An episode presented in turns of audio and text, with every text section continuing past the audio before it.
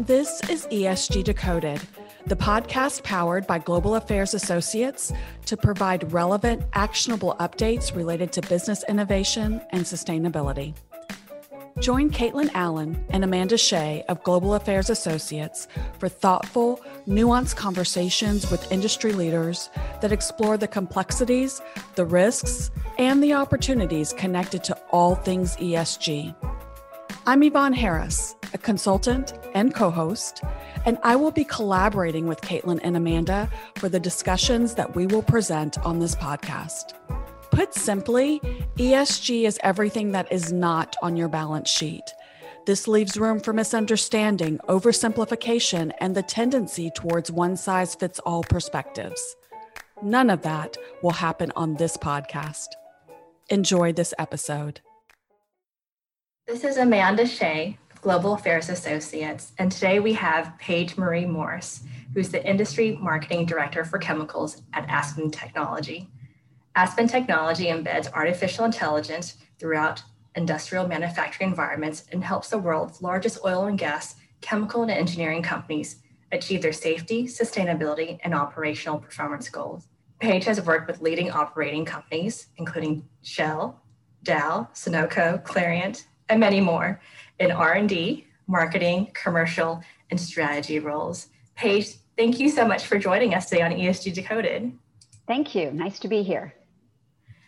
Paige, you're at the very interesting intersection of two very hot topics, AI and sustainability. So I'm very excited to dig into with this these topics with you today. You're right. These are, and it's an interesting area actually. And what we're finding is AI actually is a huge benefit towards sustainability. So we can talk more about that today. Let's dig, jump right in. Um, yeah. How is industrial AI being used to help companies achieve their sustainability or ESG goals? Yeah, okay. So let me just give some context first, right? So the mm-hmm. idea of using technology and AI in oil and gas operations, chemical operations, or making plastics for that matter. The way you use them is it's software that helps you run your plant better. And so most of the time, it's you know it's a software capability that helps smooth out the operations. So the first thing you think of there is okay, smoother operations. It means it's safer. So it's safer for the operators for sure and then maybe even you, you can use software to help you see if there's an operating issue that's coming and you get warning so you don't have a safety incident that maybe again could be an issue for operators or it could be an issue to the environment. So software is helping you there to avoid a problem. But the best use of it is how to optimize and run the best possible way. And most of the time when people use software they think okay i want to smooth my operations use something called process control but they did it for financial reasons. Of course, they're pushing for margin. You want to get as much out of your refinery or your ethylene plant or your plastics unit as much as you could. And it was often driven by financial. And what we're finding right now is we're still using that same software, but instead they're saying, actually, I want to run and use less energy, or I want to run and be sure I don't make as much waste between each of the different plastic products that I make. How can I change the way I operate? And that's a really important shift that we're seeing literally just in the past few years and certainly varies a little bit from one geography to the next too as to how important it is but that's really where technology is helping I think I see the direct connections to continuous improvement methodologies such as Six Sigma or lean manufacturing. And what I'm understanding is that AI is basically helping us to understand the data or process the data maybe faster, deeper than yeah, humans exactly can. Right. Yeah, exactly. And and in fact, we we take the concept of AI and we, we actually call it industrial AI. And what we hmm. mean by that is we're taking all the learning capability that's possible with artificial intelligence, where you take previous experience and figure out what the story is and what the lessons were, and now apply it to the future. But what's important when you do that, you put it in the industrial context. What's feasible in a refinery? What's possible in the plastics production that you're doing and make sure that you use the AI within that box. That's what's critical. And that's the idea of industrial AI. You take the context and the knowledge of the environment, and then you take those lessons and put it on top. So I'll give you an example of how you use that is um, many people have been running these plants for years, right? And so they have been collecting data about operations and what works best. Well, now you can take all that data and figure out what the story is, what works best on those assets, and give that feedback back to your operator. It's particularly valuable right now when we're going through this generational change. You know, we've been talking about it, people retiring and you're bringing in young, newer operators.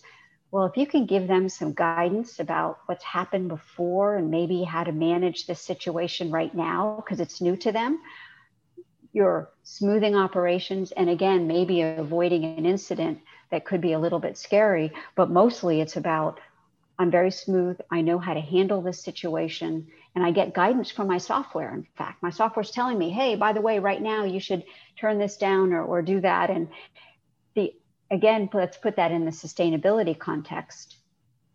Used to be all about profitability. Now it's saying listen you actually don't need to crank the temperature so high right now pull back a little bit. And that, of course, translates directly to less energy used, less CO2 emitted, and other emissions, of course, that go with operations. So there's all these new metrics that we can use to watch. And our tech tools, our AI, give us this visibility on what the impact is from what we do at our operations to what these emissions are. So we can make some adjustments and, and give it overall a better outcome for the environment. But I also think about is just how much more efficient we can be in our operations.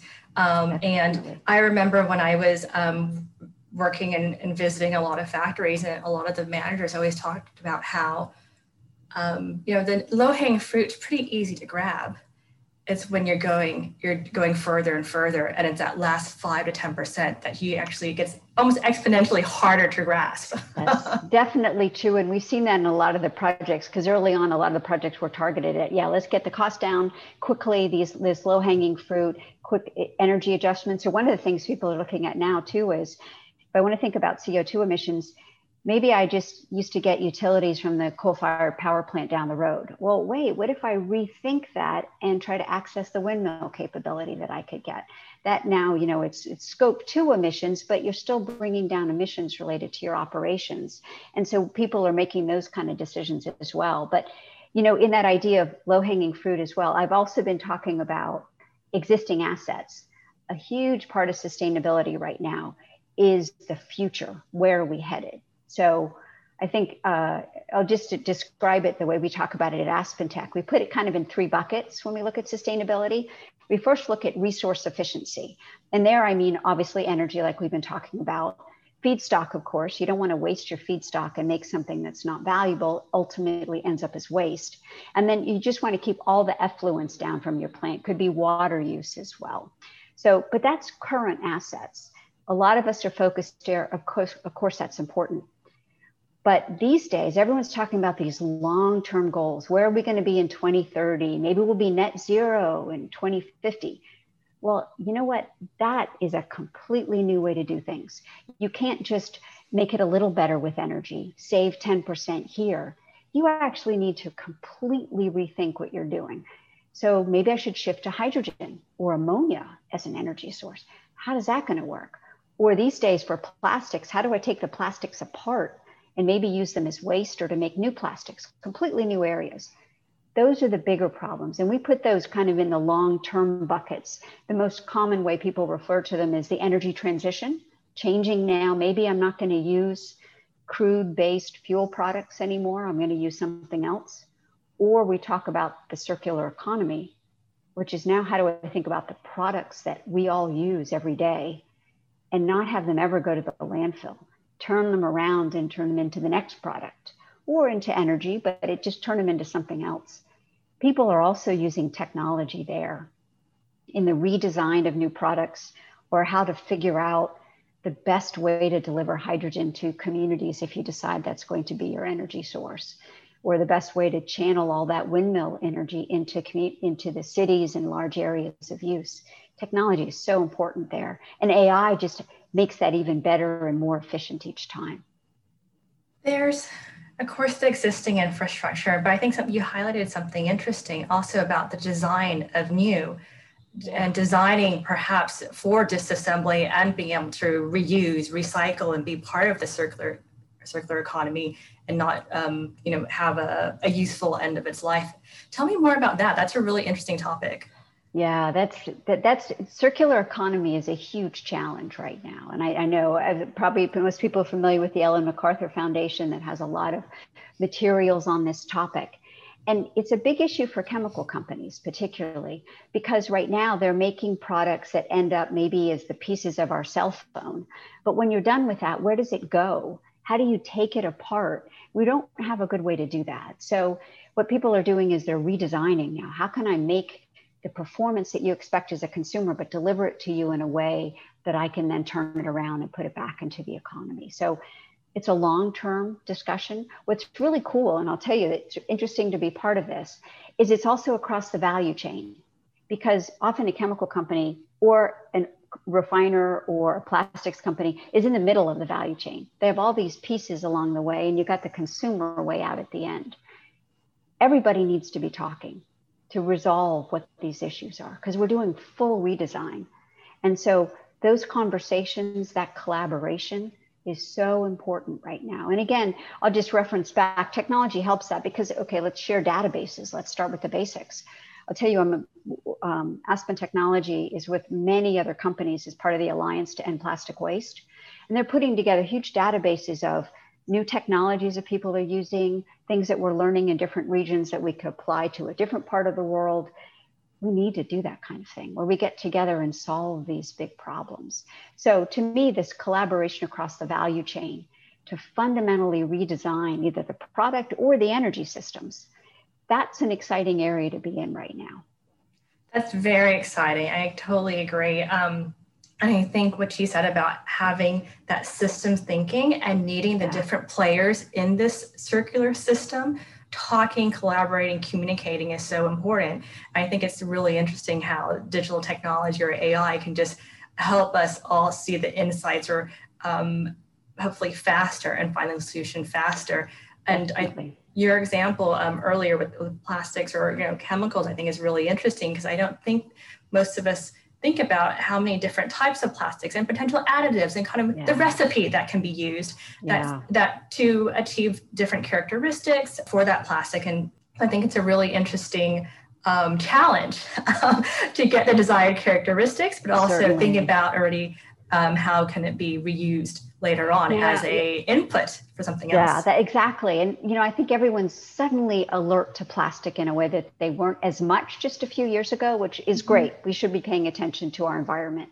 One of the things about plastic that's interesting though is obviously it's lightweight and it floats. So unfortunately it gets blown around if you don't take care of putting it into trash or it floats in waterways and it ends up causing a big problem. So we have this great awareness but trying to resolve this is actually not very easy. I think everyone wants to jump in, which is great, but I think we also need to acknowledge that it's a big challenge. So I'll just give you an example. You brought up the different types of plastics. I think many of us have begun to learn about the numbers on the bottom. You know, there's number one through seven typically, and number one, PET, is probably the most recycled. But the most common way to do that, though, has been to melt it down and then use it for something less valuable could be the lining of your car trunk, for example, or a park bench or things like that. They're, they end up as less valuable when they started. That is fine. You can do some things with that, but particularly the other plastics have a lot more additives. Think about how brightly colored some of your personal care products and detergents are at home. That plastic is not the simple material that came out of the plastics company production unit. It's got all these additives in it. So now how do we work with that to make another material. So it's difficult. What we're finding is one of the cool ways to do it now, though, is instead of just melting it down, which is called mechanical recycling, you cut it up and you just melt it and make a new shape or make a fiber. What you need to do now is actually take the molecule apart because there's so many different types of materials mixed together. You got to take it apart and then reuse the material that you've made by taking the plastic apart to again make more plastics or an energy source or something else. And that's generally being called these days advanced recycling. So it's kind of the next step. There's a lot of cool chemistry and engineering involved in that. And this, again, the Alliance to End Plastic Waste is getting very involved in that topic. And you'll see a lot of the major plastics producers and even the big brand companies like Procter Gamble and Colgate and whatever, they're all getting involved in this too, because they're saying, hey, consumer, I want to give you that plastic container that now has recycled content in it. But they got to figure out how to do that. So again, we're back to value chain collaboration. How do we resolve this? And these days, it's looking like it's going to be cool chemistry that's going to make that work. But it'll take us a while to figure all that out. And again, though, let me just go back to the technology angle. You can now model those processes and figure out what's the best way to build a unit to do this, you know, advanced recycling. And um, how to scale up. That's a big challenge right now. We've got to let cool little guys making small things, but we need to do it bigger. Well, the best way to start looking at that is let's do build a model, let's do it by simulation and see how well it works. And then you can start to actually build the unit the much larger scale that you need. So yeah, technology is right in there and and AI giving insight on performance properties and that kind of thing to feedback is to tell you what kind of composition would work well that's what we're learning as well through all of this process. I think that's um, just really amazing and sounds almost sci-fi-ish. Um, yeah, kind of cool. But you know, okay, forgive me. I'm a chemist at heart. I, I can't help it. I'm going to go back to the cool molecule stuff, even though we need to all be able to tell our stories to the rest of the world. But come on, the chemistry's still cool. I can't help that. That's very cool. and I think this idea of being able to simulate and model and before you you actually you know scale up or just to see how what will happen when you scale up or you know how, how will this kind of new combination or recipe or whatever it is how model how it will perform in reality. Um, yeah. I think that's very powerful too. Yeah one of the things too it really helps speed because it used to be that if you have to try everything in the lab test each one of them that takes a long time, years to develop a new product.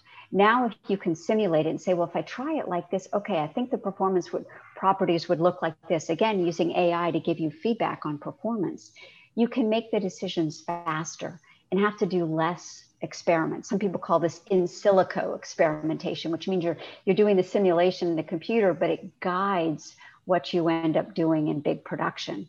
And we need speed, right? Let's think about it. We've got goals 2025 in Europe, many, 2030 for sure, 2050, that's not that far away. We need to get moving on some of these big problems. So, any kind of thing to accelerate that is important. Um, you previously mentioned the Alliance to End Plastic Waste. Will you tell us more about that? Oh, it, it's um, it, it's a great idea. What, what's cool again? It, it's back to the value chain. You've got brand companies mm-hmm. involved. You've got waste management companies involved and certainly the plastics producers. So all of the majors like Dow and Lyondell and Exxon, all in SABIC, all these big companies are involved, and they're trying to find solutions to this challenge. One of them is this advanced recycling, as I mentioned, but they're also doing things like sponsoring um, cleanup activities and sorting activities in communities around the world. And they're actually based in Singapore because as I think we know, some of our biggest challenges in terms of waste leakage into the environment is in that region, although it does certainly happen everywhere. But they very much focused in Asia. The other thing about Asia too is huge growth expected. We already already it's the biggest area for plastics production, but it's also huge demand as well. So we really have been, they've been more focused in that direction on some of their cities projects. They've got some cool things going on in Indonesia and the Philippines, looking at, at some challenges in India, of course, as well. But back in this region, we are also doing things in, for example, in, in uh, Latin America, North America, and Europe. A lot of cleanup activities. One of our challenges too is to make our recycling better think about what you collect at your own home. How will we be sure that we're getting all the materials into the bin? And then what are we doing about separation and trying to get it to these advanced recycling or mechanical recycling processing plants? We're still not very good at that in, other, in this part of the world. We, we got some work to do there. So that's one of the things they're doing as well. I agree. I we have single source uh, recycling where I am, but sometimes it's still hard, even if it's uh, sorry single stream recycling. But sometimes it's still hard um, to make sure the recyclables go in their recycling bin and not in the the waste bin. Let's say. Exactly. Yep. So I very, think work to be done. Something we yeah, we all need to be working on this, in my view. So. And I, I think what else is interesting about the alliances they're trying to tackle on kind of multiple fronts too. We think a lot, I think about uh, about um, like the beach cleanups and the waste collection part, but I, I think we for, forget that in some parts of the world there's not an established recycling system. Yeah, um, that's right. Infrastructure yeah. like we do here. Um, there and or waste management maybe more broadly. So I think it's interesting that's from the producer side and all the way through. Yeah, it is, and there. I mean, there's a big effort in a city's effort with the alliance. I mean, and there's there's uh, um, also one of the other things they're doing too is dis- design for recycling. I mean, think about all of the cool marketing that says maybe we want this very fancy package, but if it's got metal in it and three types of plastic, how in the world do you recycle that? Do we need to go that far? So this whole idea of design for recycling is also a big concept. And it, it really again it's back to the value chain side getting the brand owners involved to say you know do you really need to make it that detailed? Maybe we'll be fine with something that's a little less brightly colored but it still works for the purpose. And so i think we need to be thinking that way as well.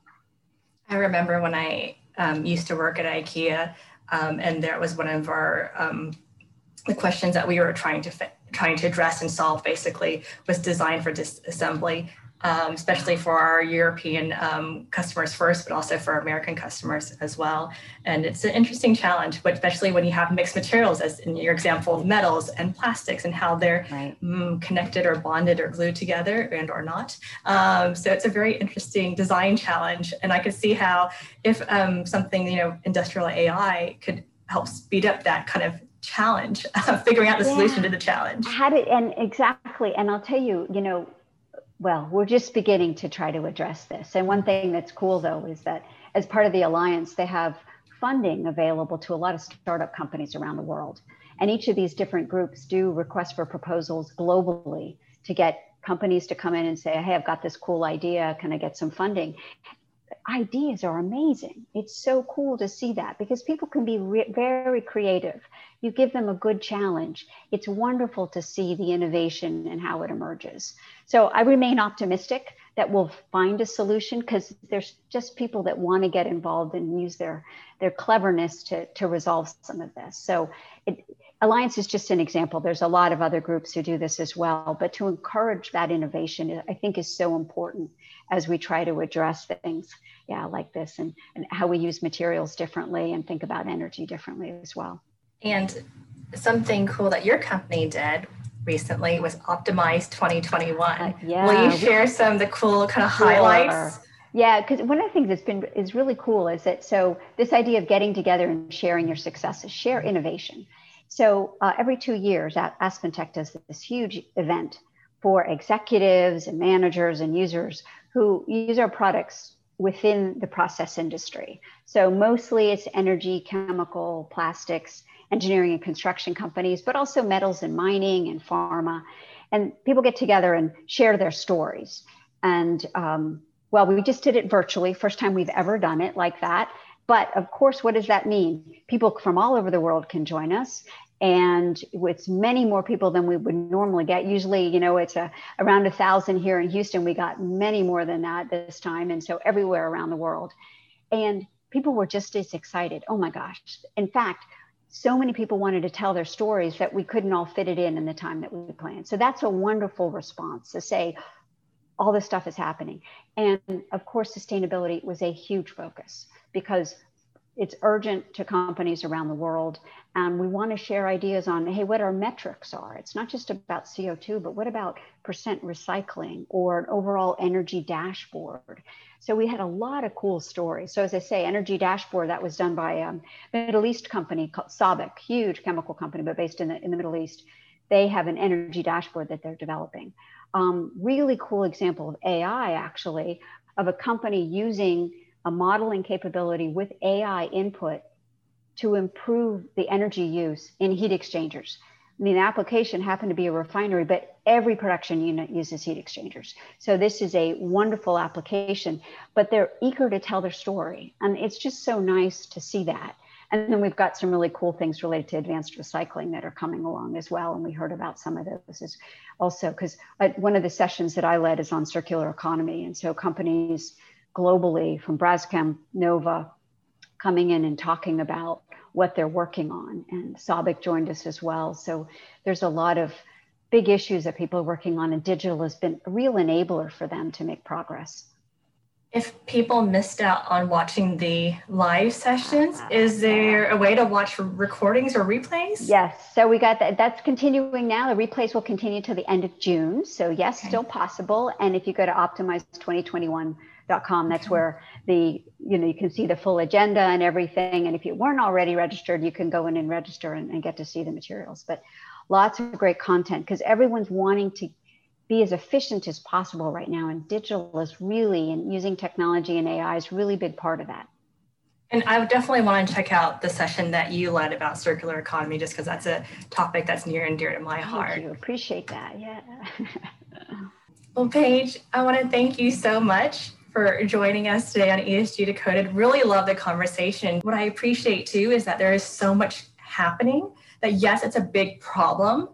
And the good thing is that, you know, there are many players, you know, all throughout the value chain trying to do something. And again, I think it's only through this kind of collaborative work that we're going to fix, a, you know, solve this very, very big problem. If people want to follow up or connect with you, what's the easiest way to do oh, that? Oh, yeah. Hey, hey look for me on LinkedIn. Paige Marie Morse, certainly reach out there. You know, I do a lot of posts on this topic. I mean, it's sustainability is so important, circular economy aspects. I really get involved in a lot of that. So, yes, let's connect. That would be great. I'd love to have more dialogue on the topic.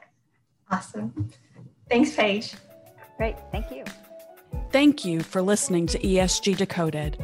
Subscribe to this podcast wherever you consume yours and follow ESG Decoded and Global Affairs Associates across social media platforms.